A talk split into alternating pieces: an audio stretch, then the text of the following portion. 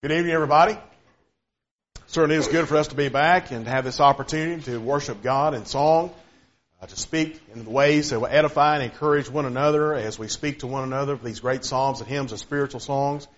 I appreciate so much your presence here tonight, and that I appreciate the, the hearty singing that we've already been involved in, the very thoughtful prayer.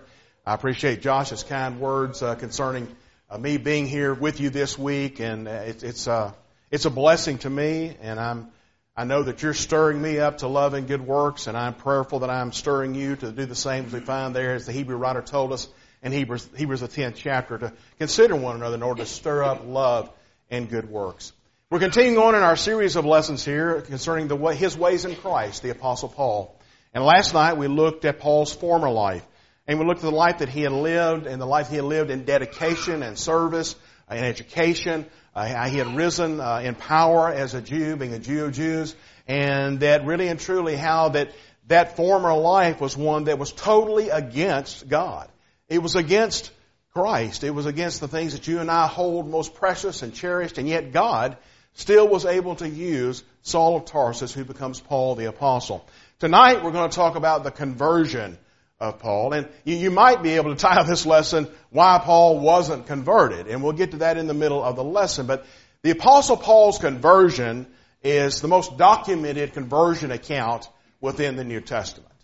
There's there's no one in the New Testament where it says more about that person being converted, because it's mentioned to us uh, three times in specifics and alluded to many other times concerning uh, his life. And you got your Bibles tonight, you can be turning to Acts nine and twenty-two and twenty-six, because we, we'll be talking out of all those passages this evening here. But I'll ask the question as we begin tonight, why?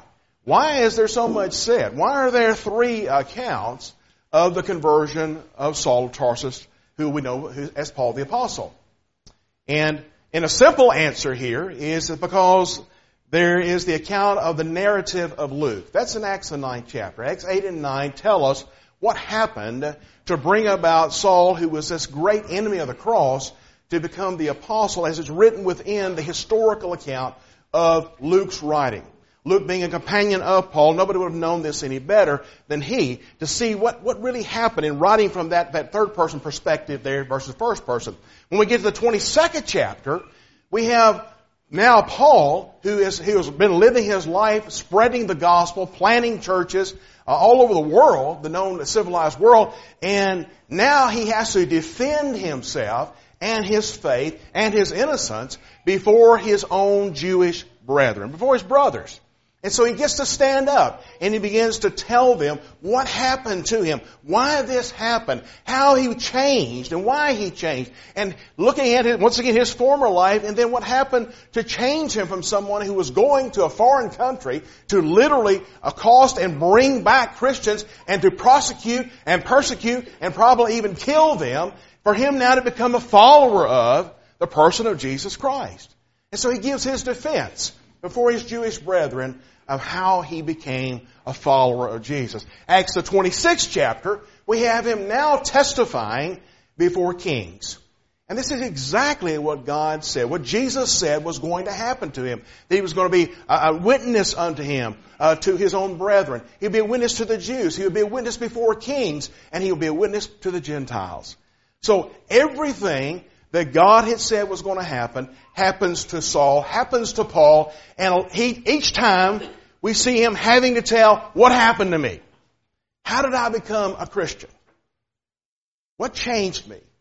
Now I dare say, there, if I, if I went around the room tonight, I don't know all of you very well, but we wouldn't go very far till we found somebody in here who thought at one time in their life, you could never imagine yourself being a Christian. That was never crossed your mind. But now you are. And you know what? I'd like to know how. How did that happen to you? How did you make that change in your life? What happened? What was the process that brought about such a radical change, transformation, for you now to become a follower of Jesus Christ?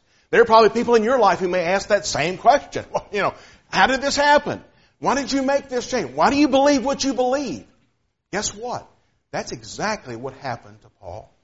Paul had to tell other people, this is how it happened. This is what happened to me, and this is why it happened to me. And it's so powerful to read through these accounts and to see how he, he lays this out. And many times he's defending himself uh, in, in courts of law. And he does so beautifully, masterfully, tactfully, and humbly, and yet so powerfully that he almost persuades godless men to obey the gospel on the spot.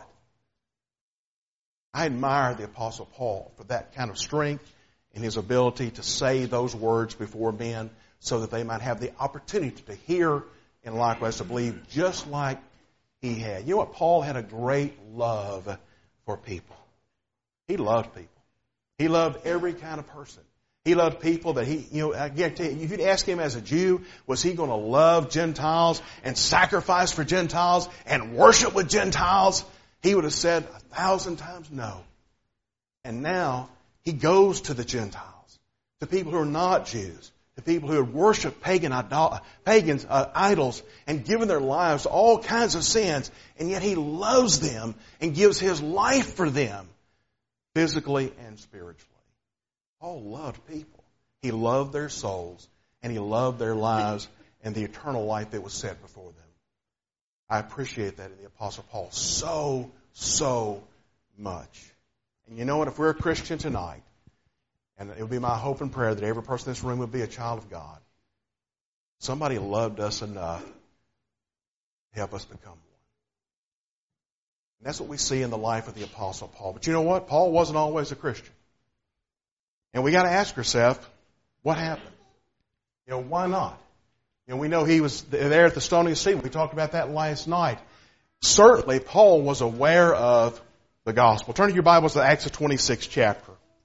Acts chapter twenty-six. As he's testifying here before kings and governors, he says in verse nine, "Indeed, I myself thought I must do many things contrary to the name of Jesus of Nazareth." Paul knew who Jesus was and what he stood for and what he taught. I don't think there's any doubting of that when we read through Scripture. And not only, not only is there no doubting of that, we know he was eyewitness to uh, the lives and the teachings of those who followed Jesus. Turn, if you would, to Acts the sixth chapter. Acts chapter six. You know, we're going to talk just a few minutes here about the person Stephen. You know, Stephen's the kind of guy that doesn't get a lot of press within Scripture. We know he's the first Christian martyr, the first man that we see who loses his life for his faith.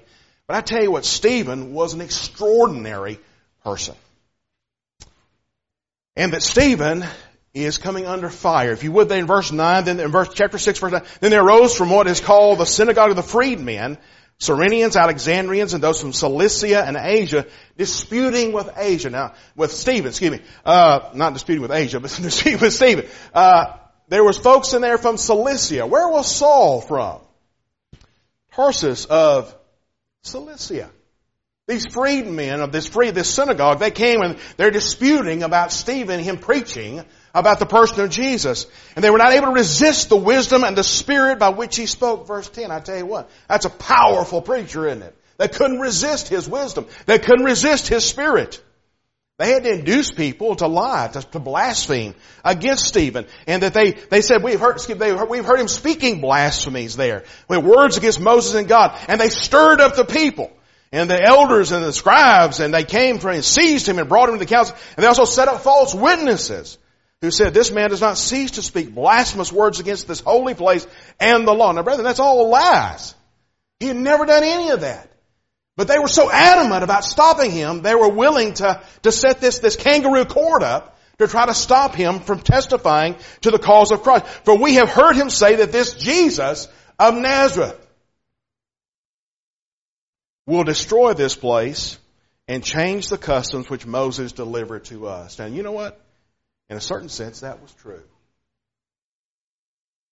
But not in the way they were painting it. But I want you to see what happens next.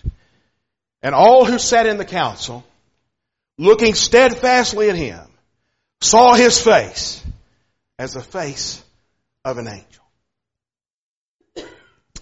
Stephen was a man full of faith and the Holy Spirit. He had been appointed by the Jerusalem church to take care of the Hellenistic widows, but yet he was a mighty preacher of the Word of God. And he had preached before these men, and among these men, I believe Saul of Tarsus was among them, and he, they had heard the message. He had disputed with wisdom that they could not resist that Jesus was the Christ, and that they had to trump up these charges against him to try to find some way to stop him, to persecute him, and finally to kill him, because that's exactly what happens after he preaches the next lesson. He preaches one more lesson. He preaches a lesson of history, the history of God's people, but also the history of resisting God. And afterwards, they were so riled up, they chose to kill him. They laid their coats at the feet of Saul, a young man named Saul. And later on, Saul is going to make mention of that very fact, that he was there. And it's a point where he's talking to the Lord about the fact that he's going to Jerusalem, and they knew what he had done. He knew, the Christians knew what he had done, and the Jews alike. Saul had been the one who had sought there to deny what the witnesses of Christ had said. There's undeniable evidence for a resurrected Savior. There was undeniable evidence for a resurrected Jesus. And you know what Paul had to do? He had to deny it. So are you seeing where we're going so far? Number one, he knew who Jesus was. Number two, he had heard the gospel message. Number three, there was undeniable evidence that this Jesus had been raised from the dead, and that they had planted some type of cover-up scheme into place there in Matthew the twenty-eighth chapter. They bribed the soldiers and told the disciples to stole away the body. But brethren, that was just full of holes. Paul had to face, Saul had to face the facts, confronted with the facts. So why in the world, let's stop right here, why in the world didn't he believe? He probably, he may have heard Jesus personally. He had seen the power of those who followed Jesus. He saw a man whose face lit up like an angel. The resurrection couldn't be refuted. And these things really weren't disputed. And yet he still, not only is he not a follower, he's the person trying to destroy Christianity. You ever have that question, the question today? There may be somebody in your life, somebody that you work with, somebody that's a family member, somebody that's in your home, somebody that you care for deeply, and they know who Jesus is, and they've heard the message, and they've heard it powerfully presented, and they've seen the facts, and they see that those facts make sense, and they've been confronted with them, and yet they still don't believe. And you want them to so badly. Do you think God wanted Saul to believe? I know he did. And you know, we can say right here that, hey, we're done with that Saul guy. He's seen Jesus, heard Jesus. He's seen Stephen. He's seen Stephen uh, speaking with the power of the Holy Spirit. Uh, he, he's, he knows what the facts are concerning the resurrection. You know what? If you're not going to believe that, I have no more time for you. But he didn't do that. Let's look at some things here that may help us about why people don't believe, and maybe why we do believe. This next segment here, if you would, please. Why he was not converted. Uh, number one is unbelief. Turn, if you would, to First Timothy chapter one. First Timothy chapter one, Paul tells us why God did what he did. First Timothy chapter one, he talks about his past, and he talks about the, the reaction of God to him in his past. And we talked about this a little bit last night. In chapter one, although I was formerly a blasphemer, a persecutor, and an insolent man, but I obtained mercy because I did it ignorantly in unbelief. Paul said he did it ignorantly in unbelief. Some people might say today, well, why don't more people believe? And I'm going to throw this out here to you. I think they don't really know what to believe. We live in a time when we have in, enormous resources when it comes to being able to access the Word of God. How many of you have a cell phone here tonight? If you got a cell phone, raise, raise your hand. If you don't mind raising your hand. Uh, can you get some form of the Bible on your cell phone? Raise your hand. So can you instantaneously look up any verse of the Bible on your cell phone? All right, great. That's fantastic. What about, do you own a, a home computer? Can, can you get Bible programs on your home computer? Are they hard to operate? Can you, you just can't get around them? When, no? No, you can do those things? Great. Okay, you're one up on me. That's good. Uh, uh, you can get that information just like that, can't you? How many of you have a written copy of the Word of God with you tonight? All right. Is it pretty easy to get a hold of a written copy of the Word of God today? Could you get one here free tonight if you needed one?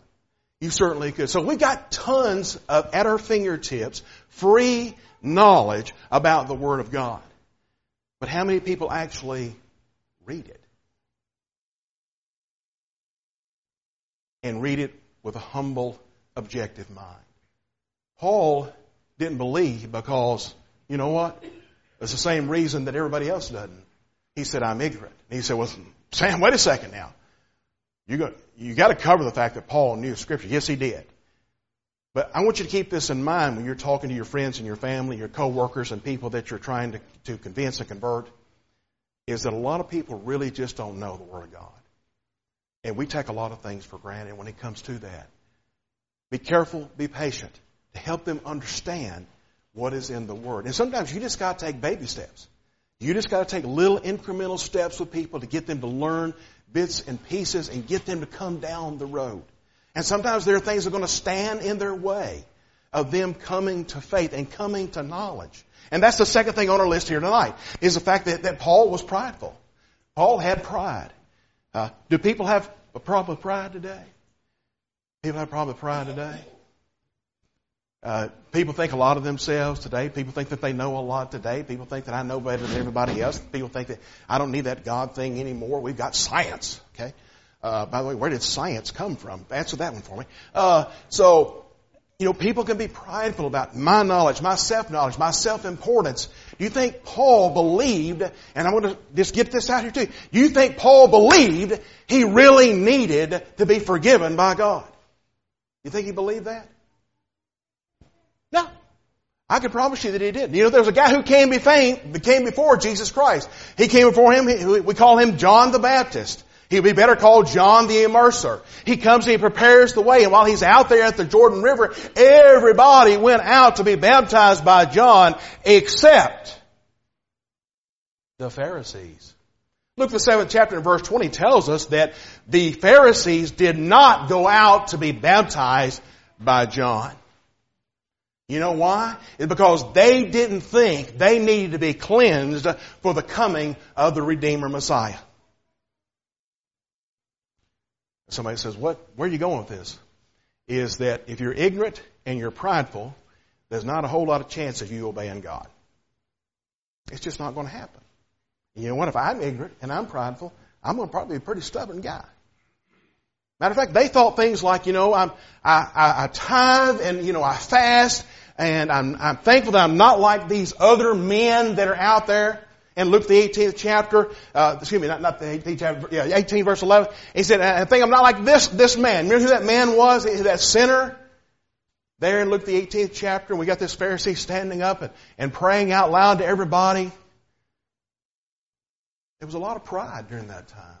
Look at me, I'm so good, I'm so faithful, but I'm, I'm not right. You know what? Paul was in that group. Paul was in this group of prideful people. And it prevented him from coming to the Lord. So we fight against unbelief and pride. Very quickly here, being evil and adulterous. You say, what? Paul was evil and adulterous? Jesus said there in Matthew the sixteenth chapter, he said, an evil and adulterous generation seeks a sign. They kept asking Jesus for a sign. Now, had Jesus fed the thousands with loaves and fishes? Had he raised the dead? Had he called forth to Lazarus from the tomb? No, no, by the way, there were no, no Jews that denied that Lazarus was raised. They were going to kill Lazarus because so many people believed in Jesus because Lazarus had been raised from the dead. That's in John the twelfth chapter. Uh, had, had Jesus caused the blind to see, the lame to walk, had he caused who had been sick for eighteen years with an infirmity that no doctor could cure by simply touching the hem of his garment, how many signs did you have to see? When we get to Acts the second chapter, he said that he had been approved by God by miracles and signs and wonders. And yet the Pharisees kept saying, show us a sign, show us a sign, show us a sign. Prove to us that you are the Messiah. Jesus wasn't a, a miracle machine on demand that you put a quarter into and you got a miracle out.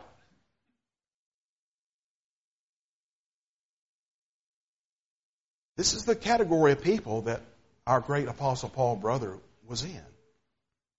An evil generation. And they searched the Scriptures. Turn if you to John, the fifth chapter. John chapter five, verse thirty-six.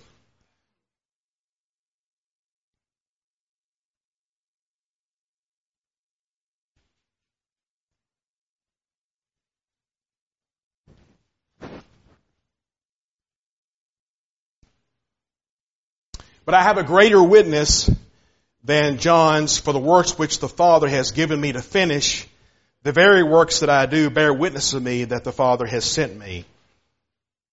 Make reference to our, our previous point. And the Father himself who sent me has testified of me.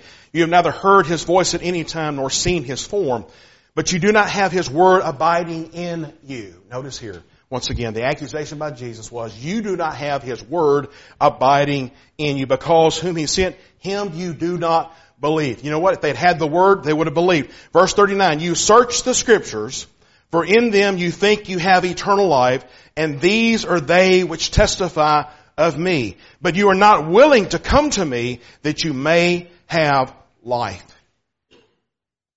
Brethren, these people searched the word, looking for their eternal life.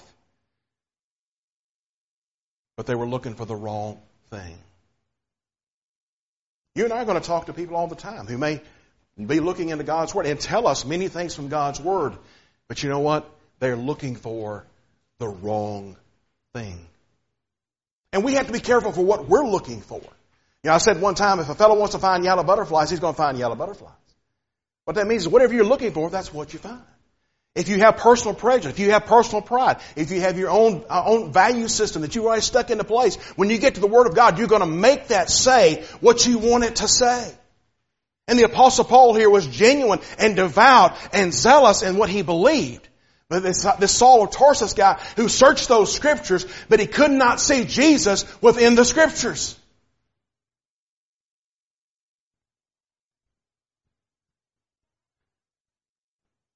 Verse forty-two, it says this. He says, but I know you that you do not have the love of God in you.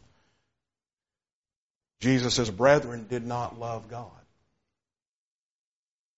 They may have had knowledge. They may have lived a devout life. But they did not love the Lord.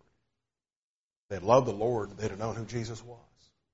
Continuing on there, the same passage, for I have come in my Father's name, you do not receive me. If another comes in his own name, him you receive. Brethren, they loved the teachings of men. John also tells us that many believed, but they wouldn't confess their belief because they didn't want to be cast out of the synagogue.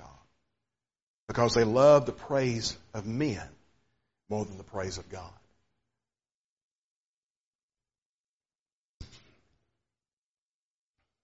Whose approval do you want?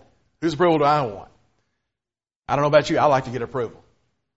I like for people to say, hey, you did a good job. I like people, people think, you know, you're a good person. Or you're a good father. You're a good grandfather. You're a good husband. You're and you was in, in, in, in your position. You're not a, a good, good wife or a good friend or a good aunt or a good grandmother. We, we like approval. We want to be right. We want to be right. And, and sometimes we, we, we crave that approval from our peers. We crave that approval from people that we think a lot of.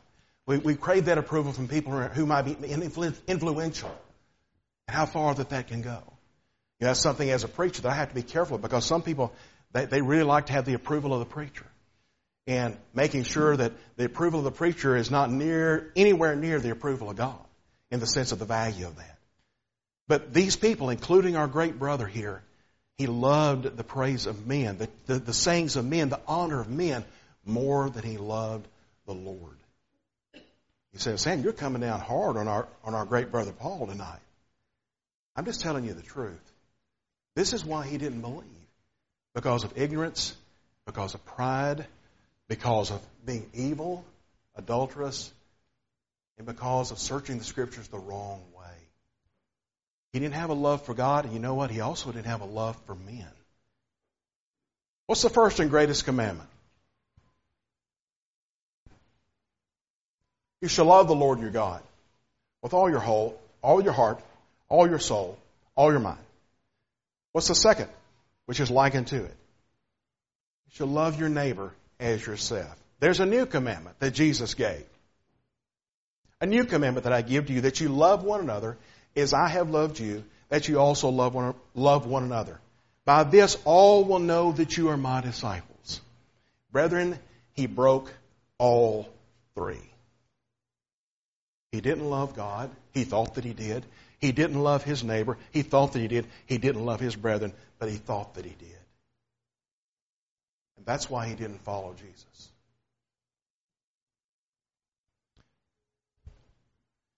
But we know this is a story with a tremendous ending, don't we? Because he began to follow Jesus. Turn if you would to Acts, the ninth chapter. While you're going over, I'm going to get you to think about a thing here for a second. Maybe I'll kind of get stirred back up here. Any of you ever remember a time when they were choosing up sides to compete in something? Ever been in that situation? They chose up sides maybe to play basketball or dodgeball, or chose up for different teams. Can you all relate to that? This is yes, this is no. This gets your brain flowing a little bit here. Yeah, that, that probably happened. And you know, the guy, we got team captains, right? We got team captains, and we're going to make our choices here. And if you're choosing up to play in basketball, who's the first guy you're going to choose? Probably the tall, the tall guy. All right, uh, maybe the tall guy, or the guy, the guy who's a good shot, a guy that can dribble good. And then we switch back and forth until we get down to the scrubs. I was always on the scrub end, you know. All right, we get down to the guys who may not be very good basketball players or good dribblers. The only thing I, I could do was be a big body and throw myself into the melee there, and that was okay. Uh, and you know, you get down to like you've got an odd number of folks. We got our team chosen, and there's an odd man out. Now all the moms are out there going, "Oh, yeah, yeah, that was my child." Feel sorry for that little guy or that little gal. She didn't get chosen. So do I. Being chosen is important. I choose you. You know, we're blessed at Mount Washington. We've had families that chose to adopt a child. And I know you're blessed here at Lakeside for that very, that very same thing. It is such a marvelous thing to choose another human being to be your child. Because that is exactly what Almighty God did for us. We are all the chosen, adopted children of God. To be chosen. And the Bible fully teaches us that every person who is a child of God is chosen by God. I'm not teaching you some predestination Calvinism here tonight. I'm not trying in any way, shape, form, or fashion to say that we were pre-chosen, that there's no, there's no choosing in our salvation. What I'm telling you is that according to Paul in Ephesians, the first chapter, we were chosen in Him, in Christ, to be holy and to do good works. He chose you. And He chose Saul of Tarsus. Does that not seem like an odd choice to you? How is Saul going to bring something to the table for the cause of Jesus? But God knows better, doesn't He? You might be thinking about yourself, well, how am I going to bring something to the kingdom of God when He chose me, little old me? How am I going to get over my past? We're going to talk about that tomorrow night. How will I get past the things that I have done? You know, Brother Evan Golden, who's preaching in Anahuac, Texas, Uh, is my son in the faith, and he came to me as a babe in Christ, and I shared this with you the last time that I was here. But but I'm going to tell you tomorrow night some of the things that, that Evan did. He won't mind me sharing those things with you about his past there. But you know what? I promise you that if I went and saw Evan twelve years ago, I would have probably thought that would be the last guy in the world that the Lord needs to choose to do work in the kingdom. And now he's preaching the gospel full time.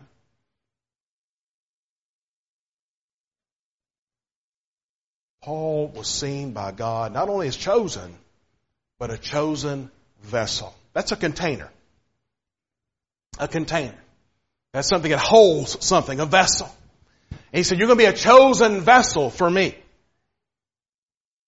You're going to carry something with you to these places and to these peoples. And, and, and, and you're going to share what's inside of you with them. I've chosen you to be this container of my son and to take him out into the world. I don't know about you, that sounds kind of special. That I'm a container for Christ. And I'm, I'm carrying Him inside of me, out into the world that I'm living in. And it's not just when I'm deliberately trying to evangelize to the people that are around me. It's when I'm, I'm just speaking words. Let the word of Christ dwell in you rich, richly in all wisdom. Speaking to one of the psalms and hymns and spiritual songs. We know that passage, Colossians three and verse sixteen. But you know what it means? I'm a container. I'm a vessel. I have this inside of me.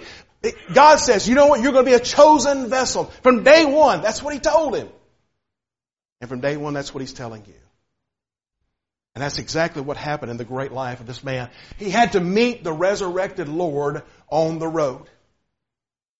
Back to chapter nine, three through six. Let's read back there if you would, please. He says, as I journeyed, as he journeyed, he came near Damascus, and suddenly a light shone around him from heaven. Then he fell to the ground and heard a voice saying to him, Saul, Saul, why are you persecuting me?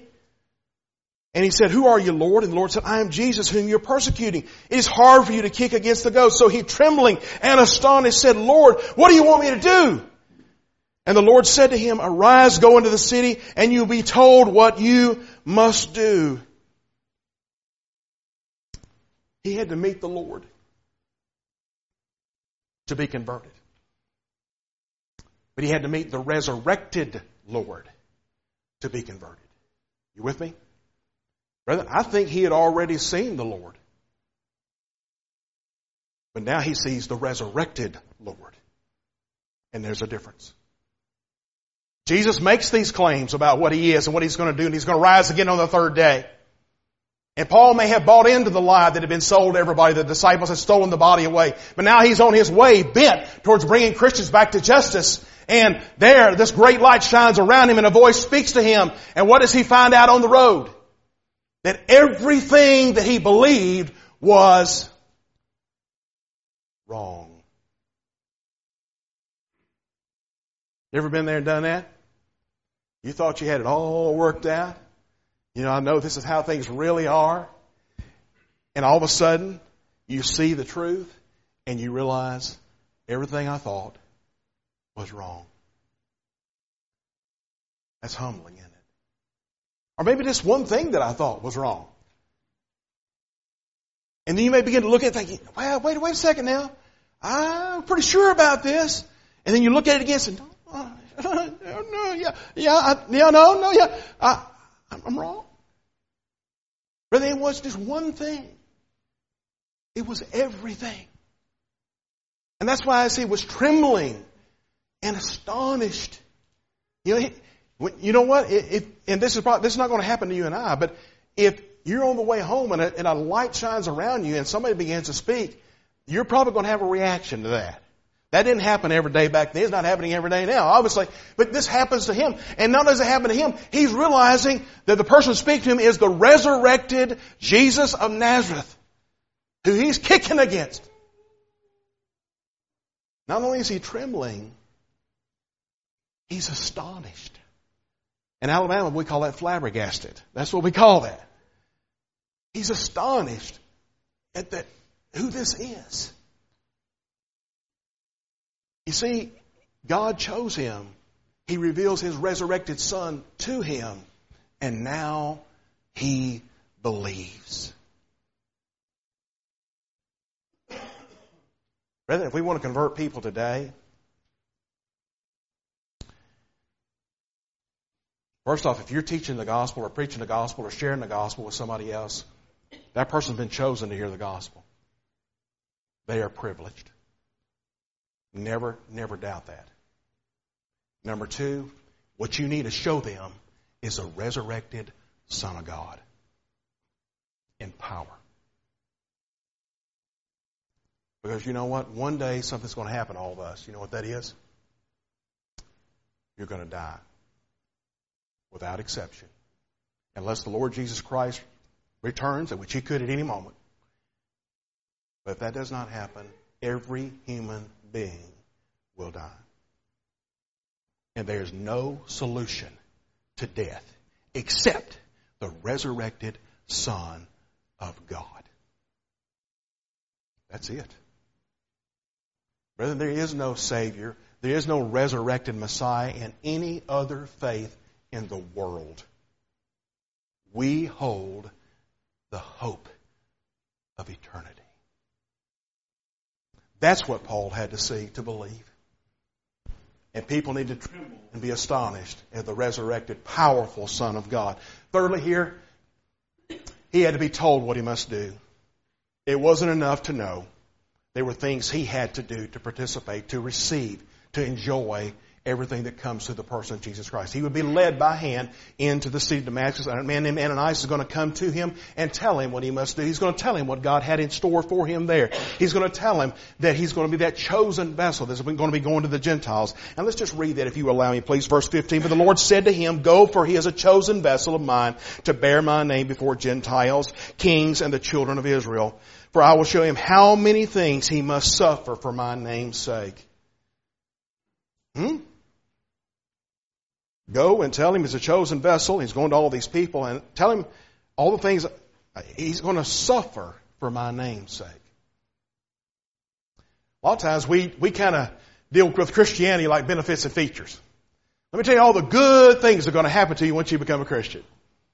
Right? Some good things happen to you because you're a Christian. This is yes. Come on. This is yes. Yes, lots of great things that happen to you because you're a Christian. But you also know that sometimes things are not so great. The Apostle Paul is going to become a Christian. Guess what he's going to have to do? Everything that he was, everything he had accomplished, he said would become as rubbish. What he thought was important would no longer be important. What he thought was valuable would no longer be valuable. The relationships that he had with his Jewish brethren are about to dissolve. He will go to city after city after city to teach this message, the hope of a resurrected Lord. And they will reject him, cast him out, try to stone him, kill him. At many opportunities, he would suffer many things. He would have to go through a lot to be a follower of Christ. But he said, you know what? It was worth it. I'm paraphrasing, obviously, there. It was worth it. It was worth it that he might gain Christ. That he might have Christ. It was worth it to lose this. He'll be told what he was, must do. Ananias came to the Apostle Paul, and he told him what he must do. Turn, if you would, to Acts, the twenty-second chapter. We'll get ready to conclude our thoughts here this evening. I appreciate your kind attention.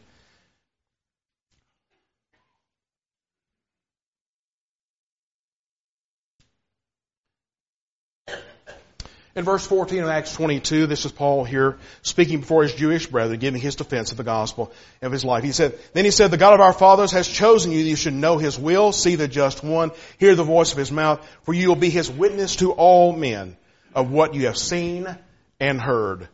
Brethren, this is the witness of the Apostle Paul that he had seen and heard the resurrected Jesus Christ. And now, why are you waiting?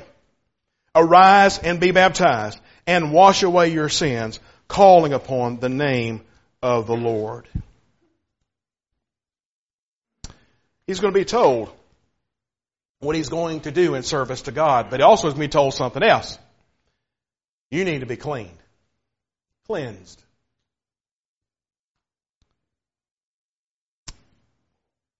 I've had the privilege of, of baptizing several people in my lifetime. I tell you, there's been a few folks that I baptized, they could not wait to get in the water. Let me in the water. I want in the water. And you know why? Because they want to be clean. They knew they had sinned. They were broken. They had a life, a bad life, a sinful life. And they knew it.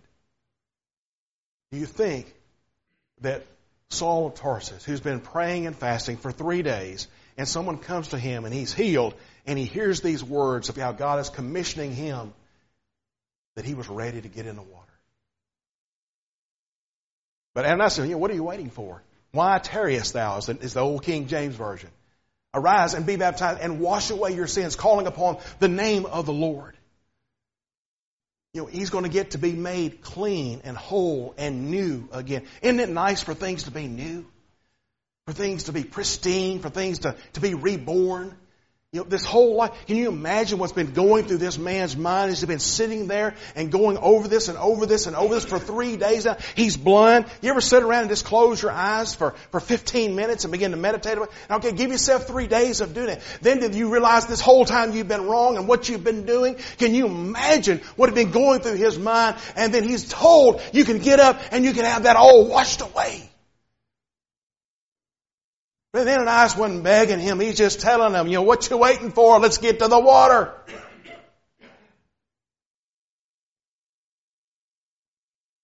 Let's wash it away. Let's call upon the authority, the name, the power of Jesus Christ to take away everything you have done and make you new. Therefore, if anyone is in Christ, he is a new creation. Behold, all, all things have passed away. Behold, all things have become new. Second Corinthians five seventeen. No one knew that better than the Apostle Paul.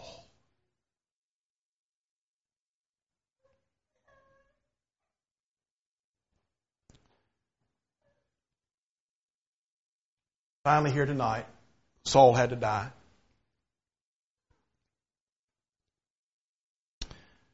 He had to die to self.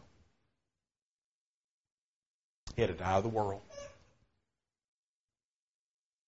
And a new person had to be born.